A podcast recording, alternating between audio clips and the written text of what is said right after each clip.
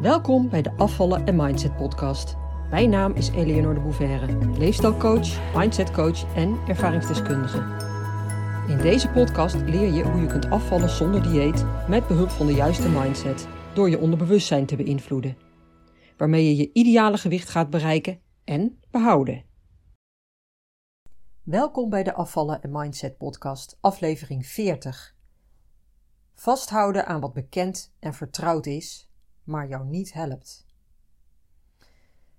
Afgelopen dagen, uh, dat wil zeggen 2 tot en met 5 februari, stond ik op de gezondheidsbeurs in Utrecht in de jaarbeurshallen. Vier dagen achter elkaar, waarin ik grotendeels alleen in een stand stond.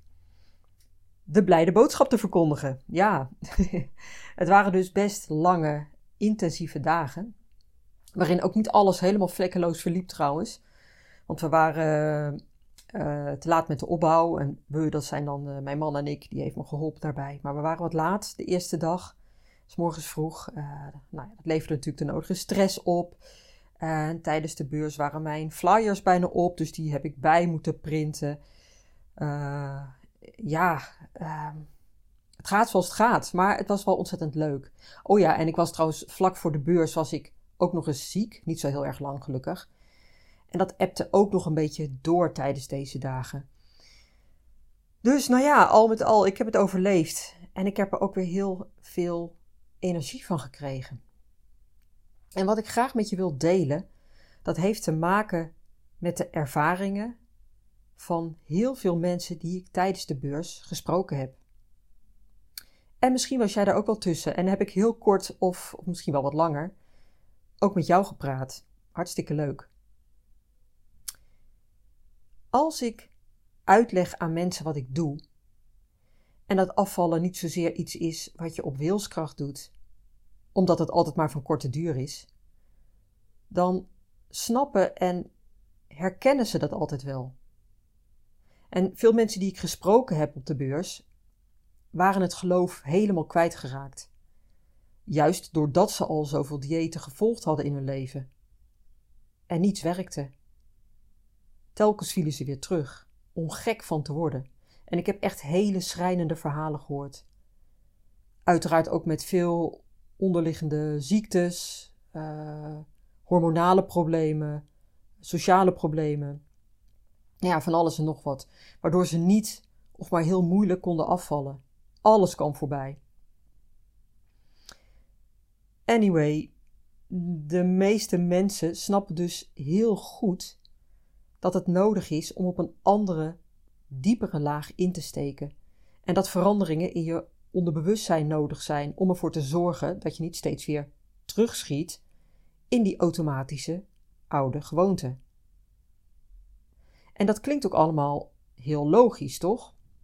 als ik uitleg dat ons brein voor 95% uit onbewust automatisch gedrag bestaat en voor slechts 5% um, ehm, bestaat ons gedrag uit gepland automatisch gedrag.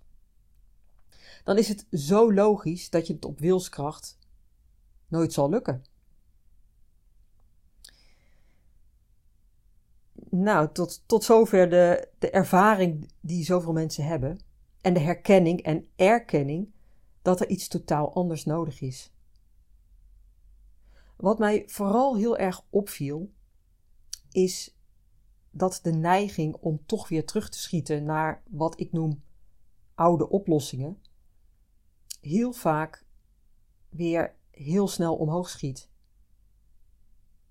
Dat herken ik ook bij mijn klanten, die bij mij in traject zijn dus. Maar dat herkende ik dus ook in al die gesprekken die ik op de gezondheidsbeurs met mensen had. Datgene wat je kent en wat je al vaker gedaan hebt, is namelijk ook een soort houvast. En dat is logisch en begrijpelijk, want het heeft je uiteraard ook bijna altijd wel iets gebracht. Het is bekend terrein. Het is wat je kent. Om een voorbeeldje te noemen, ik heb het in eerste instantie nooit zo snel over voeding. Ja, het komt natuurlijk wel ter sprake en voeding is ook wel belangrijk, maar het is niet het belangrijkste. Maar dat is wel waar de meeste mensen altijd op hebben gefocust en nu nog steeds op focussen. En ja, daar op die gezondheidsbeurs werden ze natuurlijk ook nog eens doodgegooid met voeding, voedingsadviezen, uh, noem maar op. ook weer heel verwarrend trouwens, want je krijgt uiteenlopende adviezen van zoveel verschillende organisaties en mensen. En wie moet je dan wel en niet geloven? Ja. Die focus op voeding, die natuurlijk altijd in diëten zit, hè, of in het calorieën tellen, hè, de adviezen die mensen van diëtisten krijgen, uh, de recepten die ze hebben opgezocht, inclusief het aantal calorieën, uh, of het schema dat ze opgelegd krijgen van een personal trainer of een voedingsconsulente. Het gaat allemaal over eten. Dus ook als ze nu willen afvallen, dan ligt die focus weer op voeding. En vaak alleen maar daarop. En begrijp me niet verkeerd, ik zeg daarmee niet dat je niet op voeding zou hoeven letten of dat het totaal onbelangrijk is. Natuurlijk wel. Maar het gaat om de focus. Want dat is ook waar je brein op focust, voortdurend. En dat wordt letterlijk een obsessie. Je bent er constant mee bezig, vaak tot in detail. Ga je letten op een hapje meer of minder? Ga je afwegen en aftellen? Praat je er ook continu over? Want het heeft je attentie, het heeft je aandacht. En je bent dus enorm alert en je brein staat in de aanstand als het om voeding gaat. En wat allemaal wel en niet mag. En wat je wel en niet moet doen. Die focus, die obsessie, zorgt ervoor dat je letterlijk gevangen zit in een bepaalde denktrand, een bepaalde denkmodus, die gevoed wordt door overtuigingen. Dat zijn je eigen overtuigingen, hè, zoals bijvoorbeeld de overtuiging dat je nou eenmaal een dieet moet volgen om af te, om af te vallen. Uh, dat je minder zal moeten eten, dat je andere dingen zal moeten eten, dat andere mensen het beter weten dan jij en dat je vooral hun adviezen moet opvolgen. Um, nou, dat soort dingen. Maar wat ik vooral bedoel zijn ook collectieve overtuigingen dat een dieet de oplossing is voor die overtollige kilo's. Dat dat de enige manier is om er iets aan te doen. Dat het moeilijk is. Dat het vooral heel erg moeilijk is. En vooral dat voeding de enige ingang is om iets aan je overgewicht te doen. Je zit als het ware gevangen in een bepaalde gedachtegang waar je niet uitkomt omdat je brein steeds weer teruggrijpt naar die ervaring, naar die gedachte, met dat bijbehorende gedrag. Omdat je dat al zo vaak gedaan hebt. Het is het bekende, vertrouwde uh, olifantenpad. En je brein probeert je daarin vast te houden. Omdat het maar moeilijk daar buiten kan stappen. Want dat is onbekend. Dat is nieuw. Waardoor het dat zal afserveren als onbelangrijk of niet relevant. Of misschien zelfs wel als bedreigend. Want wat het niet kent, daar kan het niets mee. En juist omdat we grotendeels vanuit die 95% onbewust gedrag onze dingen doen, hè, dat is dus die automatische piloot, willen, kunnen en doen jouw hersenen daar in eerste instantie niets mee. Tenzij jij je daar zelf bewust van bent en er bewust mee aan de slag gaat. Omdat je inziet dat je jezelf saboteert als je altijd maar in die oude patronen blijft hangen. Dat als je doet wat je deed, je ook krijgt wat je kreeg. Als je blijft focussen op voeding, en ik bedoel dan echt alleen maar focussen op voeding, hè, dus eten als de enige ingang ziet naar een blijvend lager gewicht, dan hou je jezelf voor de gek. En dat is wat er ook met een dieet gebeurt. Het is altijd maar een tijdelijk trucje. Het is een projectje, een, een houvast voor even. Maar daarna ben je simpelweg, simpelweg weer verder van huis. En juist één van de redenen is omdat je alleen maar focust op voeding. Ik leg het ook wel eens zo uit. De meeste mensen focussen op de oppervlakkige laag als ze willen afvallen. dat is bekend, dat is veilig, dat is vertrouwd. Dat is wat ze kennen, want dat hebben ze meestal al veel vaker gedaan. dat is dus ook wat je brein kent, dat olifantenpad. Veilig en vertrouwd.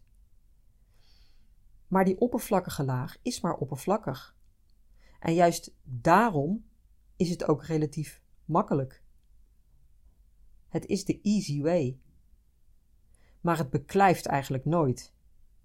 Juist ook omdat het oppervlakkig is. Logisch natuurlijk. Als je onkruid uit je tuin trekt en je trekt het eraf, en je plukt het als het ware, dan blijft de wortel zitten. En wat gebeurt er dan? Op het eerste oog is het weg. Maar je houdt jezelf daarmee natuurlijk gigantisch voor de gek. Want wat is er werkelijk gebeurd? Precies. Dat onkruid zit er nog steeds. En dat woekert onder de oppervlakte gewoon verder. En misschien wordt het zelfs alleen maar meer, juist omdat het onder de oppervlakte, dus onzichtbaar in eerste instantie, gewoon doorgroeit. Dus je denkt dat het weg is, maar het probleem is ondertussen alleen maar groter geworden. En dit is precies wat er ook gebeurt als je alleen maar met eten bezig bent. Je zult die diepere laag in jezelf moeten aanboren. Je zult veranderingen in je onderbewustzijn moeten aanbrengen. Simpelweg omdat het anders altijd maar tijdelijk is. Je zult die gedachtepatronen, je onderliggende overtuigingen, de koppelingen tussen gevoelens en emoties en bepaald eetgedrag, die zul je er met wortel en al uit moeten trekken. En vaak ligt er zoveel onder, er speelt vaak zoveel mee. Dat zie ik natuurlijk in de sessies die ik met mijn klanten heb. Als je je realiseert dat we in de loop van ons leven eten aan alles zijn gaan koppelen, en dat je om zoveel redenen kunt eten, en ik bedoel dan dus echt andere redenen dan honger dus uh, sociale redenen, maar ook uh, ja, allerlei emoties natuurlijk. Boosheid, ontevredenheid, eenzaamheid, noem maar op. Maar ook dat bepaalde ervaringen, hè, vaak ook trauma's, met de bijbehorende emoties, afweermechanismen en beschermingsmechanismen, een rol spelen in hoe we met eten omgaan. Of hoe we onszelf juist tegenhouden in onze ontwikkeling. En daarmee ook in ons verlangen en onze pogingen om gezond te worden. Een, een fijn gewicht te krijgen. En wellicht ook nog andere persoonlijke doelen die we onszelf gesteld hebben. Er speelt vaak zoveel mee. Onbewust houden we onszelf vaak klein en beschermen we onszelf om niet die grotere versie van onszelf te worden. Inclusief dat fijne gewicht en die fijne relatie met eten. En daarnaast hebben we ook allemaal onze meer oppervlakkige sabotagemechanismen. dat zijn de gedragingen die we hebben, die makkelijker te herkennen zijn. het, het toch maar in huis halen van koekjes voor het geval dat er onverwachts bezoek op de stoep staat. Want stel je voor dat je dan niks in huis hebt. Of de legio andere uitvluchten en excuses die we kunnen bedenken om er niet aan onszelf te hoeven werken, op wat voor manier dan ook. Het is nu te hectisch in mijn leven. Ik kan het niet combineren met mijn drukke baan. Mijn gezin staat het niet toe dat ik ga veranderen. Dat is geen verantwoordelijkheid nemen, dat is afschuiven. waarbij je jezelf veilig houdt, hè, of eigenlijk schijnveilig. Want je kunt lekker in je bekende oude patroon blijven hangen. Wat jou absoluut niet helpt, maar het is in ieder geval wel bekend en vertrouwd. Je weet wat je hebt. En het brengt je ook wat. Ook al saboteer je jezelf daarmee gigantisch. En zul je dus ook niet je doel bereiken. Het punt dat ik wil maken is dat het belangrijk is dat je gaat inzien en leren dat je verder zult moeten kijken dan alles wat je al weet. Wat vertrouwd is, wat je allemaal gedaan hebt. Dan je eigen ervaringen dus ook. En alles wat er om je heen geroepen wordt wat anderen doen. Wat de media verkondigen. Wat er allemaal om je heen geroeptoeterd wordt. Alle marketing van diëten en afslankproducten. Probeer het allemaal eens van een afstandje te bekijken. Probeer daar overheen te stappen. Dan zul je makkelijker gaan snappen waarom het zinloos is om alleen maar op die oppervlakte te focussen. En wat een enorme valkuil dat ook is. Dat je daarmee gevangen blijft in dat hamsterwieletje, omdat je maar rondjes blijft rennen en er niet echt uitkomt.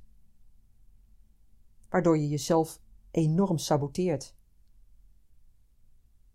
En dat heb je niet in de gaten als je daar maar in blijft rondrennen. Als je maar blijft doen wat je altijd deed. Omdat anderen jou dat adviseren, omdat anderen het ook doen. En omdat het een collectief geloof, dus een collectieve overtuiging is, waar bijna iedereen zich aan vasthoudt. Een collectieve werkelijkheid, die dus eigenlijk een schijnwerkelijkheid is want het houdt je gevangen in dat hamsterradje. Het houdt je klein. En als je dat niet doorhebt, dan blijf je waar je bent. En zul je nooit echt veranderen. Amen. Nou, mocht je nou deze podcast waarderen, um, zou je dan voor mij een review willen achterlaten. En in Spotify kan dat heel makkelijk. Uh, als je in Spotify zit, zie je rechtsboven van die puntjes. En als je daarop klikt, dan uh, kun je een review achterlaten. Of dat is eigenlijk gewoon. Uh, je kunt nog een aantal sterren geven, geloof ik. En deel deze podcast ook vooral met anderen die je kent. Daarmee doe je mij een plezier, daarmee doe je ook anderen een plezier. En ehm, ja, het, is, het zou fijn zijn als meer mensen zoveel mogelijk mensen op een andere manier naar afvallen gaan kijken en gaan snappen dat het ook anders kan en anders moet, omdat je jezelf anders eindeloos blijft saboteren.